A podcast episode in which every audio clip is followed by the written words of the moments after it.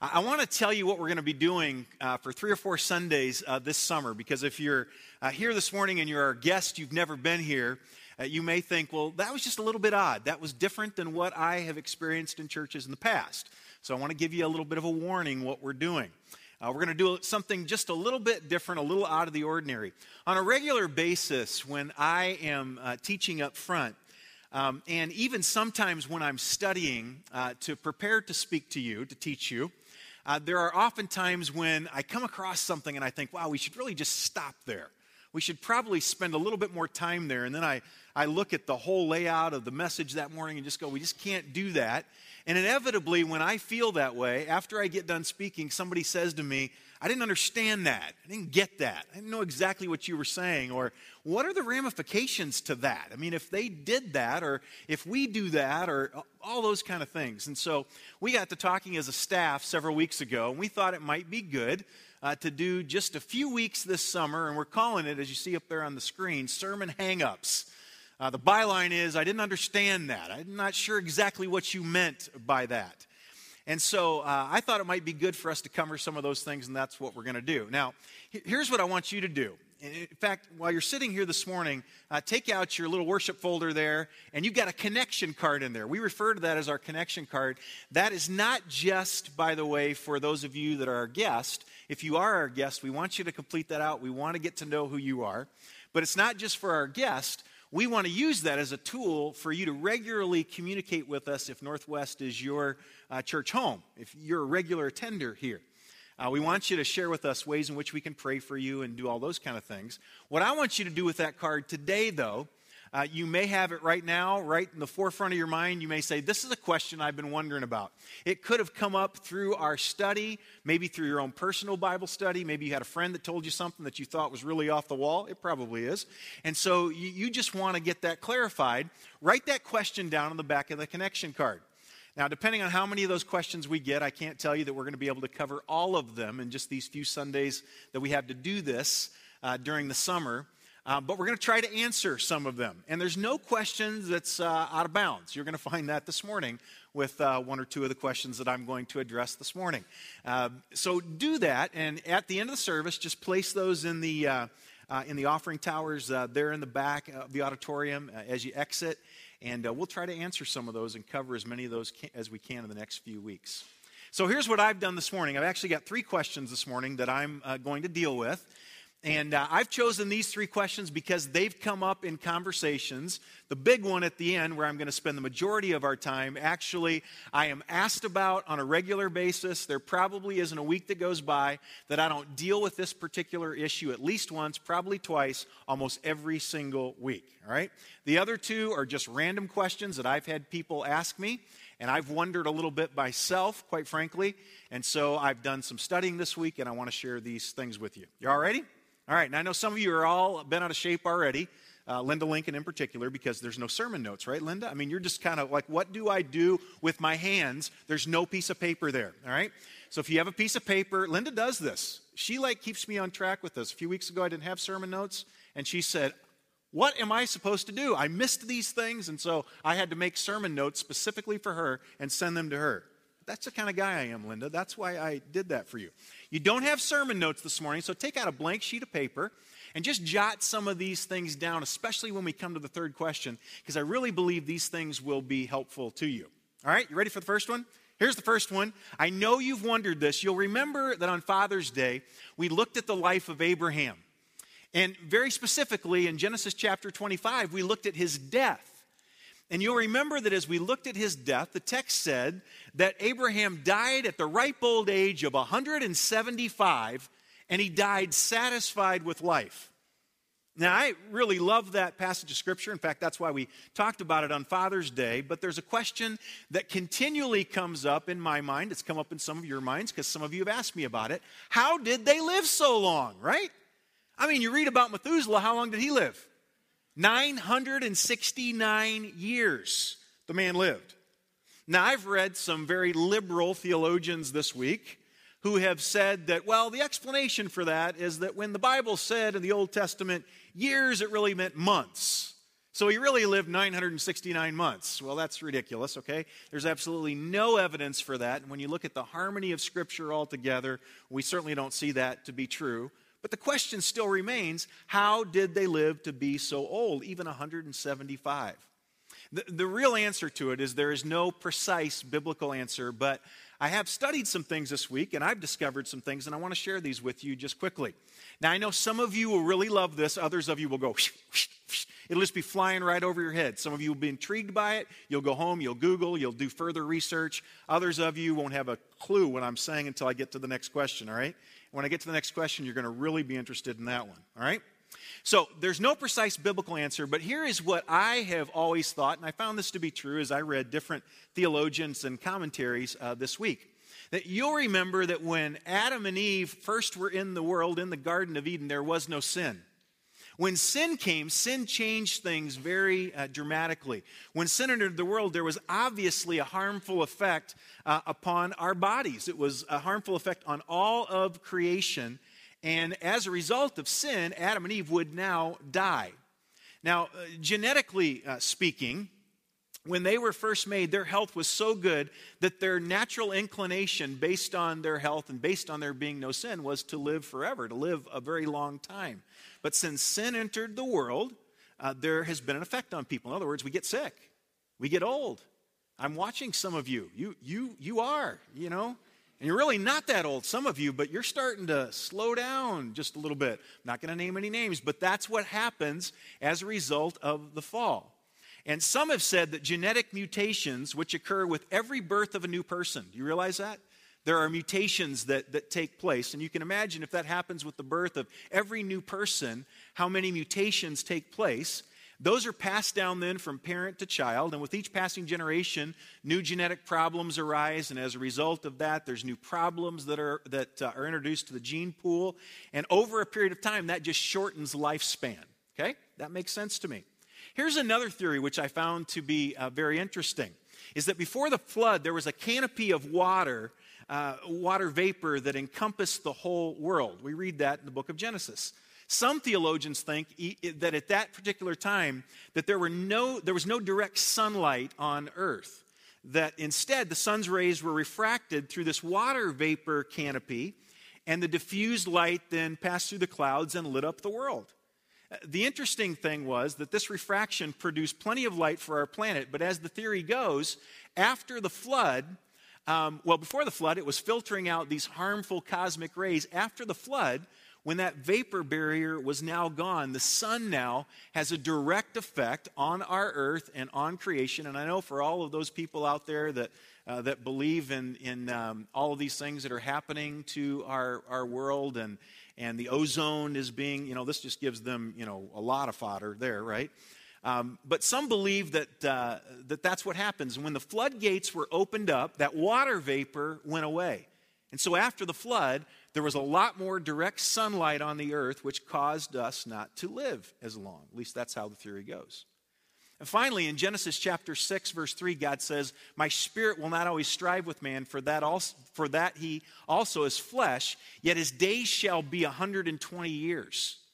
This was a statement uh, that was made, and it might be possible that God shortened the lifespan because of man's great wickedness. Another uh, speculative uh, statement. Here's what's interesting, and I wasn't going to read this to you, but I'm going to read this to you because I know some of you will really appreciate this. Some of you, again, it'll go right over your heads, but that's okay. Just, just pay attention here, okay, for just a moment. There's an article which I read this week, and it's called "Decreased Lifespans: How We've Been Looking in the Right Have We Been Looking in the Right Place?" It's written by a guy by the name of Carl Wieland. He said some very fascinating things. Listen to this: barring accidental death, one-celled organisms are potentially immortal. A bacterial cell reproduces by dividing in two, where there was one. Those two then become four, and so on. Why then do multi-celled organisms die? Individual human cells in tissue culture divide some fifty times and then stop. Some sort of pre-programmed genetic limit is reached. Human tumor cells, on the other hand, can be propagated infinitely by division. The D N A mechanisms for pre-programmed cessation of division appears to be lacking or damaged in some cancer cells. In multicellular organisms, once damaged and worn-out cells can no longer replace themselves. Death is only a matter of time as the function of the whole organ system deteriorates. So even without any accidents or disease, there is a programmed upper limit on our age, which appears to be about one hundred twenty. I'm thinking after about one hundred twenty, I'm ready to go anyway. After I read that, I thought, if I make it to one hundred twenty, I'm going to be a crotchety old guy. I'm pretty sure about one ten I'm going to hit that. So if I live to be one twenty, so it's probably good that I'm pre-programmed that I'm not going to live much longer than that. This guy said, I suggest that our ancestors simply possessed genes for greater longevity, which caused this genetic limit to human ages to be set at a higher level in the past. Suggestive evidence in support of this is the fact that in some other organisms, for example, fruit flies, it has been shown that changes in average lifespans can be bred into or out of population. If this suggestion has merit as the major, if not the sole cause of great pre-flood ages, then the obvious question is how some of these longevity genes were lost. The human population went through a severe genetic bottleneck at the time of the flood.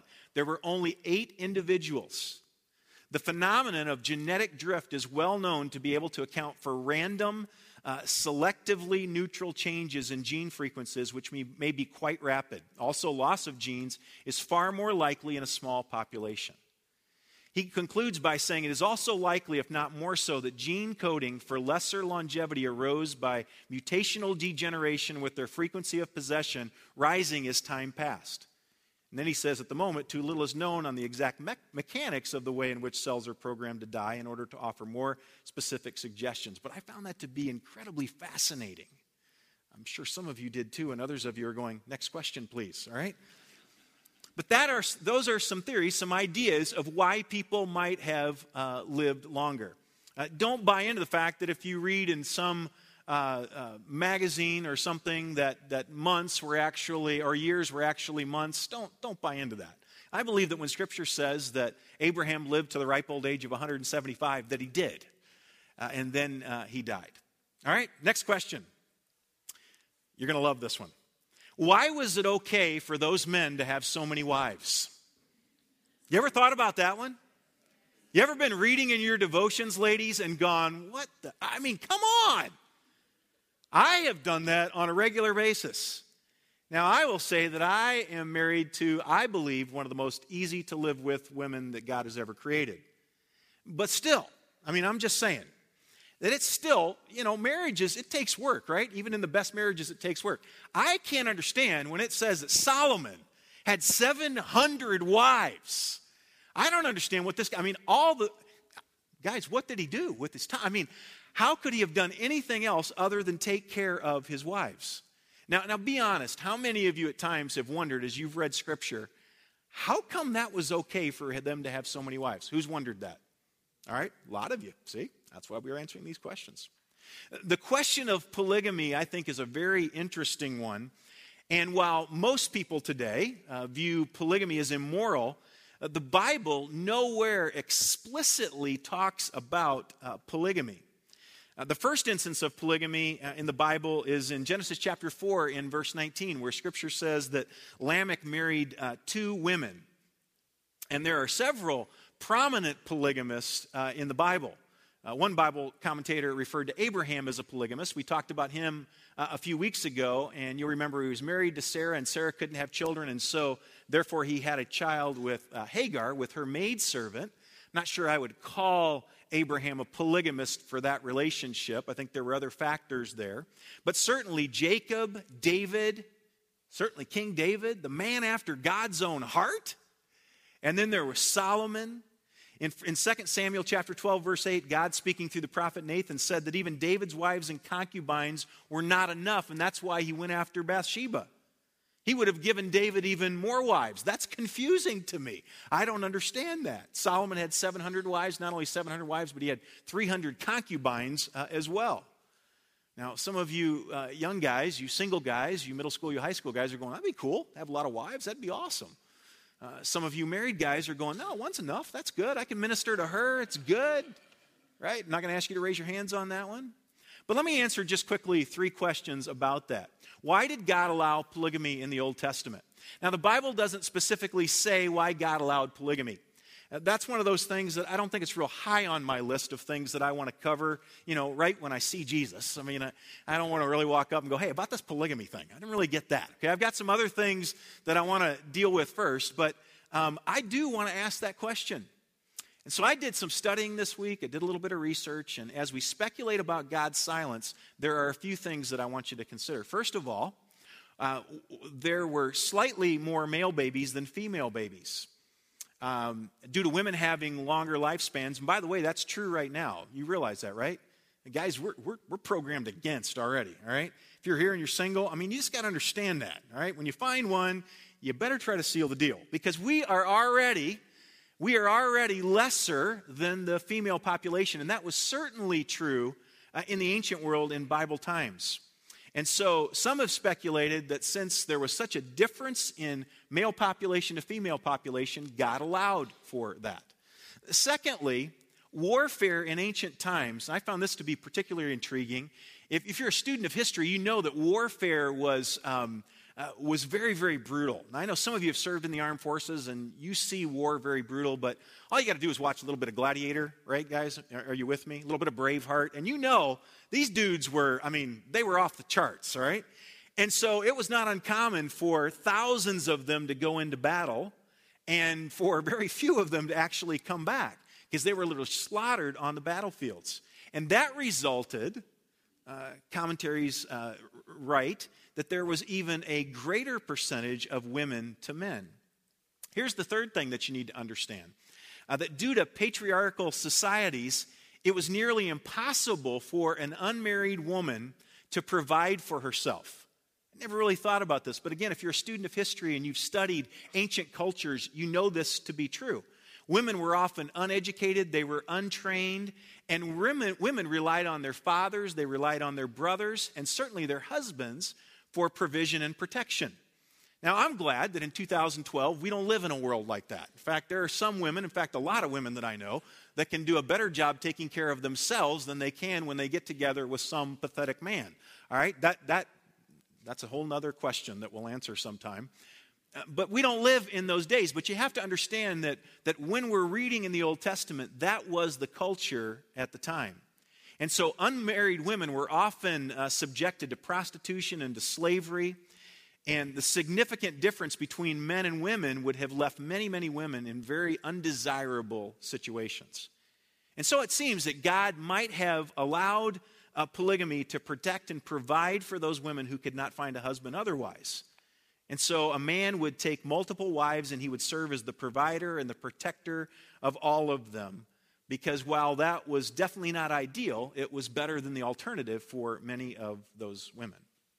And so how does God view uh, polygamy today? Um, even while allowing polygamy, the Bible presents monogamy as the plan uh, for uh, marriage. It's very easy to see that. If we went back to the book of Genesis, and if you have your Bible, you can turn back there, Genesis chapter two, verses twenty-four and twenty-five, you will see that from the beginning, God intended it to be one man with one woman. Uh, the use of the uh, singular uh, should be noted in that text. Uh, God says it over and over and over again uh, in the Old Testament. Not only does he say in the Old Testament, but he more specifically says it in the New Testament. You'll remember if you've been around here for a while that we've taught you the biblical qualifications for elders. And if you look in First Timothy three and Titus one, one of the qualifications for an elder is that he be the husband of one wife. Now, there are many Bible scholars that will give different interpretations of exactly what that means. You can't get away from that in the original Greek text, which our Bible was originally in, that that word that's used there, a, a, the husband of one wife, literally means a one-woman kind of a man. It means that that man had one wife at a time, totally committed to that one person. Now, uh, whether or not this verse is explicitly referring to polygamy, there are some uh, who I highly respect that disagree with me, and while there are some that I respect just a little bit more than them that agree with me, there is some debate in Bible scholars of whether or not that exactly referred to polygamy. But whether or not, we certainly see that God's ideal for the elder is what? You wouldn't want me to have twenty wives. I'm not sure there are twenty women that could live with me now that I think about that. You wouldn't want, you would want me to be committed to one woman. No amens or anything else on that statement, okay? You just pass right over those things. God says that I'm to be a one-woman kind of a man. I'm supposed to be committed to one woman. And the same should be true of our other elders. And you remember that in First Timothy three and in Titus one, those biblical qualifications, while given to leaders, while given to elders, um, they should equally apply to all Christians. For example, Christians should be above reproach, and they should be temperate, and they should be self-controlled and respectful and hospitable and not given to drunkenness and not violent but gentle and not quarrelsome and not lovers of money. Those things should be true not just of us as elders, but they should be true of the body of Christ, those that are Christ followers. Ephesians five also speaks of the relationship between husbands and wives, and in Ephesians five, twenty-two to thirty-three, it's always singular. It is one man with one woman. And so it leads to the last question, why did it change? God views it that way. If that's been the ideal, then why did it change? And it's not so much of uh, that God is disallowing something that he previously allowed as that God is restoring the ideal. God is restoring the way that he intended marriage to be. You'll remember, and I think it's important to remember in all of these type questions, that sin changed things dramatically. You understand that, right? In fact, in our first question, you see sin changed lifespans. And not only did sin change lifespans, but sin obviously had a dramatic effect on, on this institution that God called marriage. And even to this very day, outside of even polygamy, we have those same issues, right? Because sin changes things. In most modern societies, there's absolutely no need for polygamy, right? Based on what we heard before, women are able to take care of themselves, are able to provide for themselves, and as I said, in a lot of instances, even better than if they were married uh, to a man. And so the one potentially positive aspect of polygamy in the Old Testament is really taken away in our modern culture, in our modern society.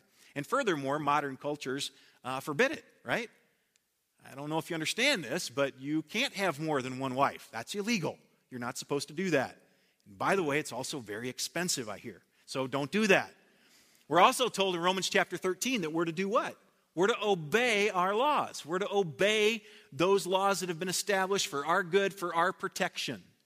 And so even if God didn't forbid it, we should not do it because our law forbids it. Now, there are some instances in which the allowance for polygamy would still apply today. I can't think of what they might be, uh, but I will uh, give you some room that there is some remote place on the globe where it's just necessary for this man to take care of these people and to, I, I don't know where that is. I've never been there, and I've been to the edge of nowhere, by the way.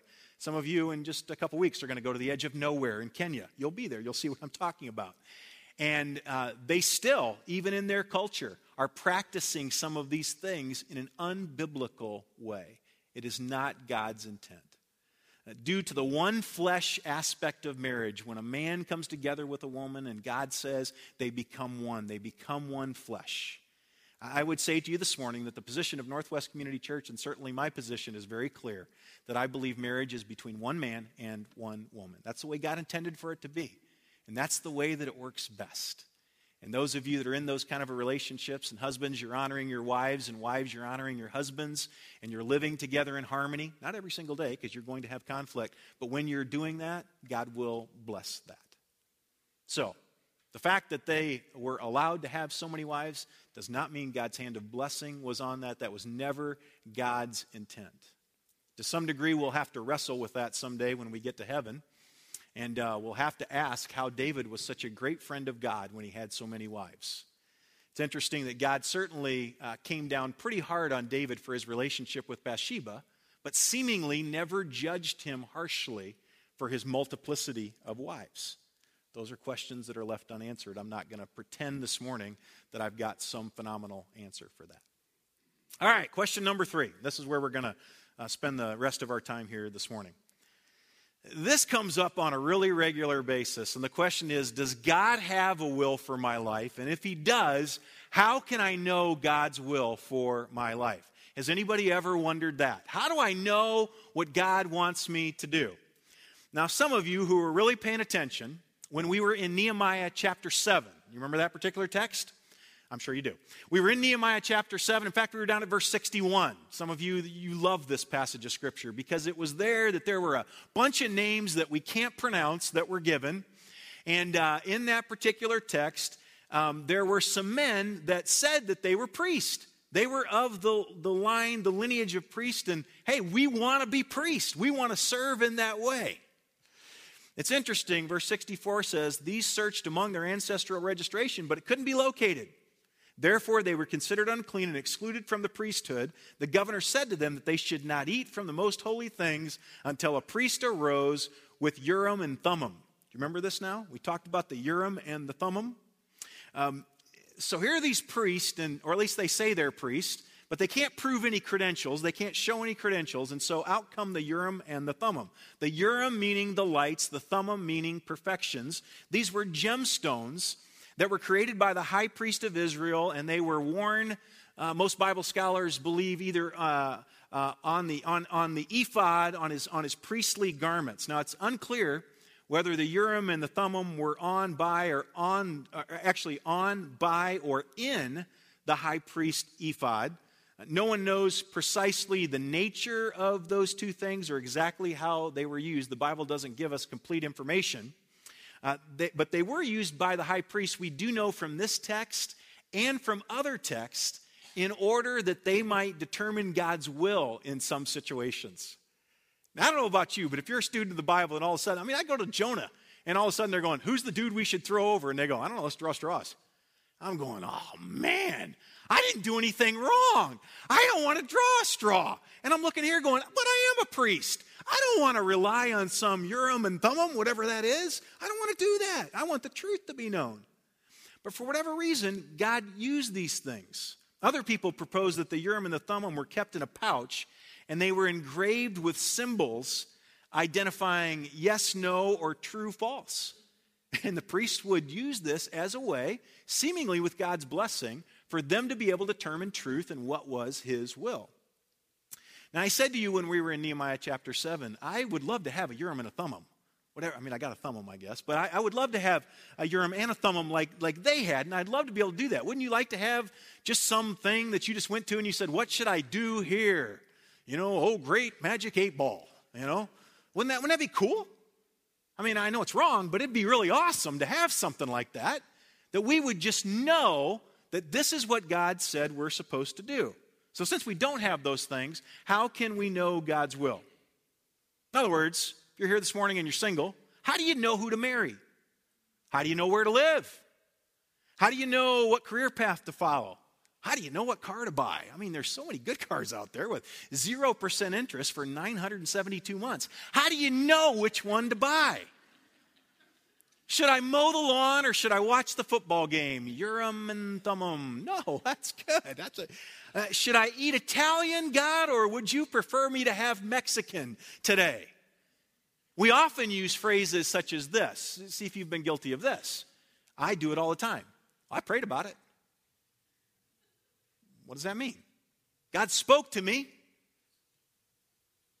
It's the Lord's will.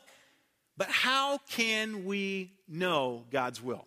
I find myself on a regular basis, myself personally, I'm not talking about you, using those phrases. And if I'm honest, if I'm honest, there are a lot of times when I'm simply putting the blame on God for something that my flesh wants to do. I'm not going to ask you to raise your hands this morning if you've been guilty of that. But I think that that's what we're capable of doing. I think sometimes God's sitting up in heaven going, I didn't say that. Now I'm hoping that one time, in my lifetime, if I live to be one hundred twenty, maybe he'll do it. I'm hoping that one time God will come down and go, no, no, no, time out, time out. What he just said, I did not tell him to do that. That is not part of my plan. So I don't know what he wants to do. I don't know what he's going to do. But don't use my name. You didn't pray about it. I didn't tell you anything. Now I'm going back to heaven. That's what I would love to see happen just one time. Unfortunately, uh, that's not how God operates. And so the question that I have on a regular basis, and I do, you'll have to trust me on this, at least once every week I'm talking to somebody about God's will. And if I'm not talking to somebody else about God's will, I find myself asking those same questions. How do I make this decision? Now, there are very clearly some things in Scripture that we know to be God's will, right? Very easy. Let me give them to you real quick, just five of them. We know it's God's will for us to come into a relationship with him. He created us for that relationship. Second Peter chapter three and verse nine says this, the Lord is not slow about his promise, as some people count slow, slowness, but he is patient towards you, not wishing for any to perish, but that all would come to repentance. He wants a relationship with you. If you're here this morning and you don't have a relationship with Jesus Christ as your personal Savior, you are outside of the will of God for your life because He wants you to have a relationship with Him. Number two, He wants us to walk in the Spirit, okay? We don't, when we come to know Him as our Savior, we don't walk in the flesh anymore. We walk in the Spirit. Galatians five sixteen is very clear about that, that we're to walk in the Spirit. And then he tells you what that means, how you do that, how you walk in the Spirit. Kind of hard to do, admittedly, but that's what he wants us to do. He wants us to be sanctified. What does it mean to be sanctified? Sanctification is the process of being set apart uh, for God's work and being conformed to the image of Christ. In other words, he wants us to continually become like him, to look like him, to take upon those Christ-like characteristics in our life. We know that's what he wants us to do. Some of you have been here long enough. You were here for our, our study of uh, First Peter. And you remember that a theme in First Peter chapter two is that God wants us to be submissive, right? We all have people that we have to submit to. We have to submit. You'll go to work tomorrow, some of you, hopefully a lot of you, you'll go to work, and there'll be a boss, and you have to submit to that boss, right? You got to come underneath their authority, and what they tell you to do, you got to do. Kids, when you go home, your parents are going to tell you to do something you don't want to do. You're going to have to come underneath their authority. We all have authority that we need to be submissive to, the most significant of which is God's authority in our life. It's not all about us. We don't live just for our own purposes and our own pleasure. We're to be submissive. And then lastly, an important thing for you to remember as you try to look for God's will in your life, did you know this, that it's God's will for us to suffer? Now, when's the last time you said, man, I know it's God's will for me to do this thing, and I know it's going to hurt, but I've prayed about it, God spoke to my heart, and he wants me to suffer? As many times as I talk with people about God's will, never in twenty-five years of ministry has somebody come to me and go, I really don't, but you know, God wants me to do this. He wants me to suffer. I, I prayed about it. And he said, suffer. And yet, and yet, scripture is very clear. First Peter chapter four and verse nineteen, therefore those also who suffer according to what? The will of God.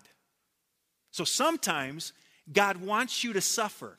And in the whole context of his will for your life, sometimes it involves suffering. You see how important that is? Because we think God's will is only for those things that make us really happy. And we go, you are an awesome God.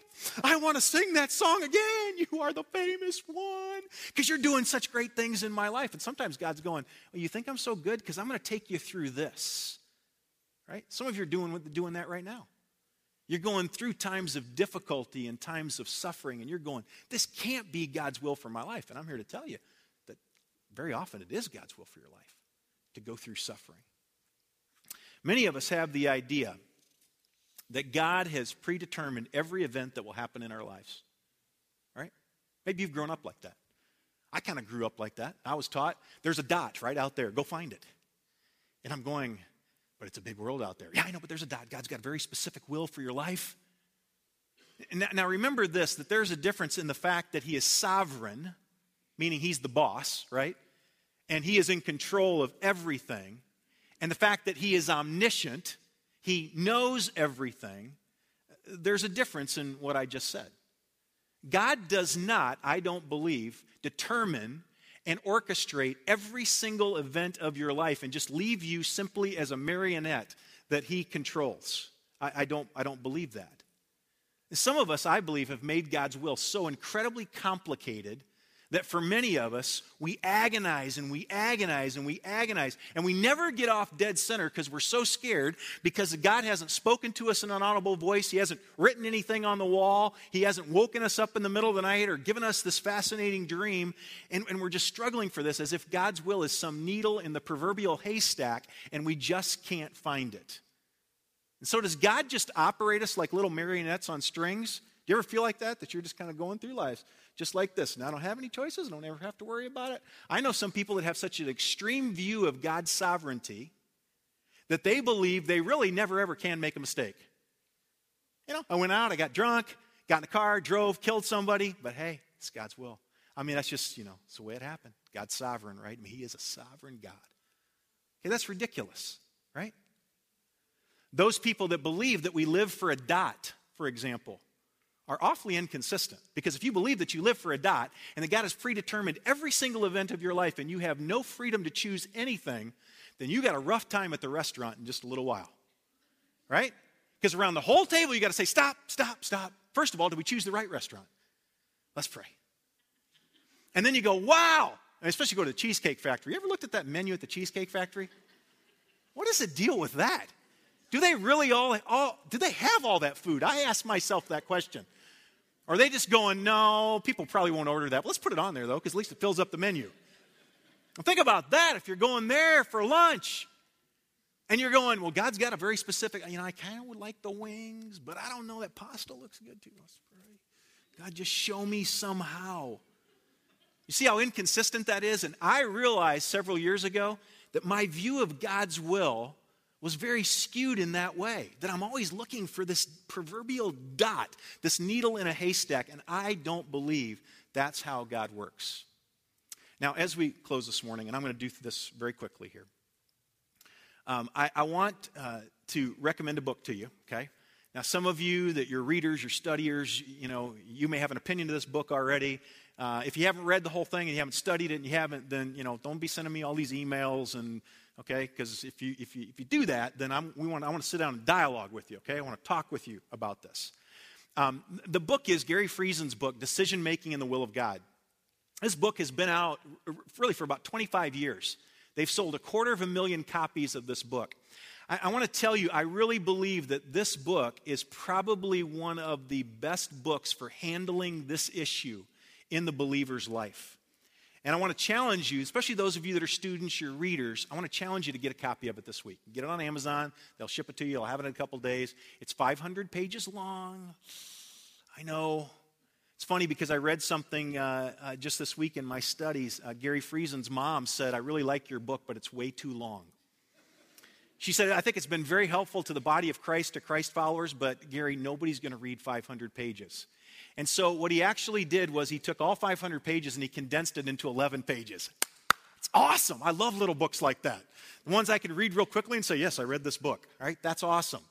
And so uh, we'll make a, a link available on our web, website to that P D F this week. It's an eleven-page summary of what I'm going to share with you here uh, that Gary refers to as the way of wisdom. Okay, I'm going to take you through it very quickly. Come to the website this uh, this week and, and download that P D F and read it. The first principle is this. There's the principle of obedience. The principle of obedience. This is simply put, where God commands, we must obey. Right? There are things that God said in his word, and I don't have to pray about it. You know? God, should I marry one woman or ten? I like ten of them.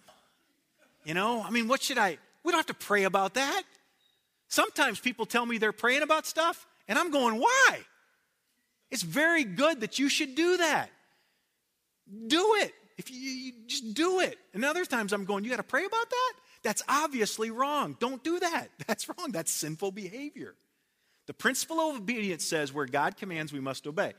For example, we have to glorify God in all things. Second Corinthians, uh, First Corinthians ten, verse thirty-one. We're to minister to other people, right? We're to be hospitable, Romans fourteen. We're to fulfill our God-given responsibilities, First Peter four. We're to evangelize lost people. We're to share the good news of the gospel with people that have never heard. If you don't do that, you are disobedient, okay? Just not that's not my gift. No, you're disobedient. The principle of obedience says, where God commands, I simply obey. Here's the second principle. I really like this one. First one's a little tough sometimes. Second one, I really love. Here's the principle of freedom.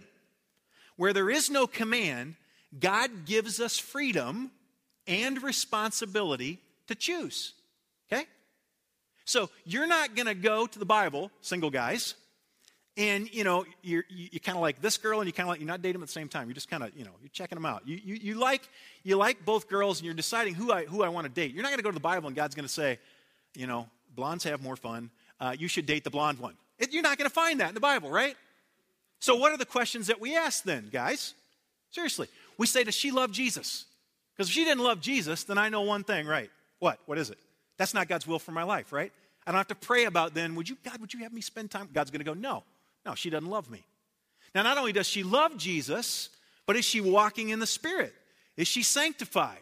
Is she submissive to authority that's around her? Is she willing to suffer for the cause of Christ, for God's honor and for God's glory? And if all those things are true, then you have freedom to choose. Isn't that awesome? If we had time, I'd give you an illustration of how I really struggled with that when I was in college and just out of college with that particular issue, because I was so convinced that there was this needle in a haystack, and if I missed that needle, or if I if if, if something just didn't go particularly right, then I'm stuck. You know, I'm going to be a single youth pastor for the rest of my life because I missed this. I don't believe that to be true. There are some decisions which have multiple options, any number of which may be very acceptable to God. The final decision made must not be in violation of God's moral will. In other words, those things that he's commanded us to do. But God will not dictate to the believer what he must do. I believe an individual is free to make that decision. Now, I know that is really, for some of you, depending on the environment you grew up in, that's like mind-blowing to you. Let me give you a few instances in Scripture. First Corinthians chapter ten, verse twenty-seven, the context is they're wondering, can they eat meat that's been offered to idols? Remember the text? Some of you will. They're going, that looks like a really nice cut of meat, and the butcher put it on sale. And the people are going, no, no, no, that meat's been offered to idols. And so some are going, well, we can't eat that, we can't. And so Paul's addressing that, and he says, if one of the unbelievers invites you, and you wish to go, First Corinthians ten, verse twenty-seven, and you wish to go, you can eat anything that is set before you without asking any questions for conscience sake. I love that. So if an unbeliever comes to you and say, hey, we're cooking out tonight, got a new grill, got some great meat down with the butcher, you can, if you want to go, now maybe this guy's just an annoying unbeliever and you're going, I really don't want to go eat dinner with him. Then you don't have to go. I love that under the inspiration of the Spirit of God, Paul wrote, and you wish to go, right? If you get that opportunity and you wish to go, you're free to go. You don't even have to ask any questions of where the meat came from. Just enjoy it. I love that. Second Corinthians chapter nine and verse seven, we talked about this verse just a few weeks ago. Let each one give just as he has purposed in his heart. Gives you the idea that you're going to make up your mind, right? But you are to do it not grudgingly, give not grudgingly, or under compulsion, for God loves a cheerful giver. So you can choose what you're going to give, but do it based on these principles. But I'm going to give you the freedom to choose. And then lastly, First Corinthians chapter seven, verse thirty-nine, a wife is bound to her husband as long as her husband lives, but if her husband is dead, she's free to be married to whom she wishes. That's awesome. God doesn't say, go provide the, uh, find the proverbial needle in the haystack. You're free to marry whoever you wish. And I love this, get this. First Corinthians seven, verse thirty-nine. The end of the verse, only in the Lord, right? So, you can marry anybody that you want, as long as she loves Jesus. If she doesn't love Jesus, you can't marry her. But if she loves Jesus, and if this is true of her life, have a good time. You're free.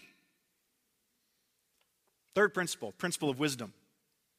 Where there is no command, God gives us wisdom to choose when we are walking with him.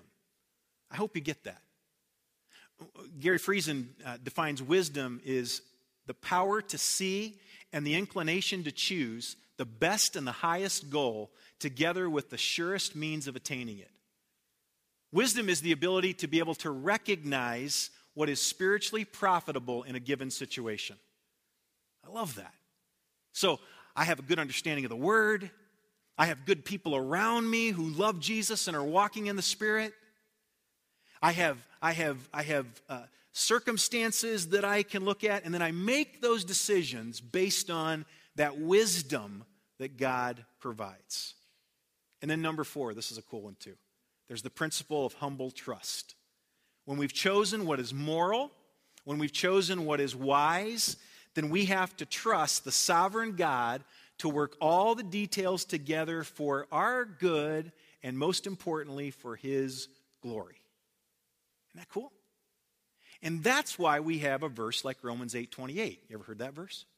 Anything that happens, we know all things work together for good. I'm gonna love God. I don't know. It's gonna work good. I really messed up my life. I made a lot of decisions that I know are morally incorrect. I know that they lack wisdom, but when all things work together for good, then love God, love Jesus. It'll just somehow work itself out. No, no, no, no. That's not how it works. When you are saved, when you're walking in the Spirit, when you're sanctified, when you're submissive, when you're willing to suffer for the will of God, God says, I take all of that and I'm going to work it together for my, for your good and for my glory. That's what he promises to do. And that's why it's awesome, by the way, to serve a sovereign, omniscient, omnipotent God. Because he can take all of that and work it for our good and ultimately for his glory. So here's where to start. Okay? Romans twelve, one and two, verses many you're familiar with, says, "Therefore I urge you, brethren, by the mercies of God, to present your bodies a living and holy sacrifice, acceptable God to God, which is your reasonable service of worship. And don't be conformed to this world, but be transformed by the renewing of your mind," the things you think about. Some of you wonder why there's so much confusion. It's because of what you put into your mind and what you're thinking about. You know, you listen to music that's stupid and, and just has worldly philosophies and everything, and you're going, "I just don't know God's will." That's because your mind is screwed up. You're messed up. And Paul said you got to transform your mind. When your mind is renewed, you're going to be able to prove what God's will is, that which is good and acceptable and perfect. Now, here's one of my favorite verses in all Scripture. Psalm thirty-seven, verse four. "Delight yourself in the Lord," and he does what? He gives you the desires of your heart. Verse five says, "Commit your way to the Lord, trust also in him, and he'll do it." Here's the best part. When I'm doing what God has clearly told me to do, when I am finding my delight in the Lord, right? I, because I'm saved, because I'm walking in the Spirit, I'm sanctified, I'm submissive, I'm willing to suffer for his will. When I'm doing all of those things, I am finding my delight in the Lord, meaning that's where my satisfaction comes from. I had a lunch time with a guy this week. That's what he told me. I got the point where I found out that the reason why I was so depressed, so discouraged, and life was going in a bad direction is because I didn't get it that God wants me to be totally satisfied with him. And he said, when I got that, right, my life changed. When you delight yourself in the Lord, when he becomes the center of your satisfaction, when what he wants is all you want, then you can trust the desires of your heart. If that's not true, Jeremiah seventeen nine comes into effect, which says the heart is what? It's deceitfully wicked. You're really messed up people, and so am I. But when we're delighting in the Lord, we can trust it. And so if you have taken care of all those things, who do you think is running your life? God's running your life, right? His desires are synonymous with your desires. And so guess what? Here's the cool thing. You can do what you want. You heard it here first. You can do what you want. You can do what you want. God's not looking up going, no, no, no, no, no, you young man, I wanted you with the blonde, not the brunette. He's not doing that. No, not the Italian restaurant. Oh, you dummy. I wanted Mexican today. That's what I want. He's not doing that. I know some of you are looking at me going, that's awfully simplistic. You know, can you give us a little more theology? I can. I'm telling you, when you delight yourself in the Lord, he gives you the desires of your heart, because the desires of your heart, of my heart, they are synonymous with what will ultimately be the best for us and bring the most glory to him. I challenge you, if you struggle with what I just said to you, used a lot of proof text, by the way. If you struggle with that, I challenge you to do some more reading and some studying. If you just accept it at face value, that, man, that sounds biblical, that sounds right, enjoy. Live for Jesus. Delight in him. And watch him give you the desires of your heart. And don't be looking for the proverbial needle in a haystack. Get off ground zero. Start moving. If you think God's called you to be a missionary in France, then get moving. Learn to speak Spanish. Or Spanish. Learn to speak Spanish. Yeah. Do that. And if you do, then you'll realize that you shouldn't go to France, that you should go to... As one girl said this morning, you should go to Cuba where they speak Cuban. Maybe that's what you should do, all right? If God's called you to that, then start pursuing it. Go in that direction. Here's what I'm comfortable with and confident with, that when you do that, if God hasn't called you to France or God wants you someplace else, somewhere along the line, he's going to do this. This is how I see him operate in my life, just like this. But I don't see him going, ah, ah, ah, ah, you're just always messing up. I don't see him doing that. I, just, I see him going like this. Come on, yeah, that's good, yeah, that's good. You know, but I'm going in the right direction. I'm moving forward. That's how you know God's will for your life. While we don't have a Urim and a Thummim, I think we have the advantage of having the completed canon of Scripture. And I think that if we live a life that God's called us to live and we're delighting ourselves in Him, I think we can know God's will for our lives. All right? So what questions do you have? Write them down there on your uh, connection card. Uh, stick them in the offering box at the back. And uh, it'll be fun the next few weeks as we answer some of these questions. Let's pray.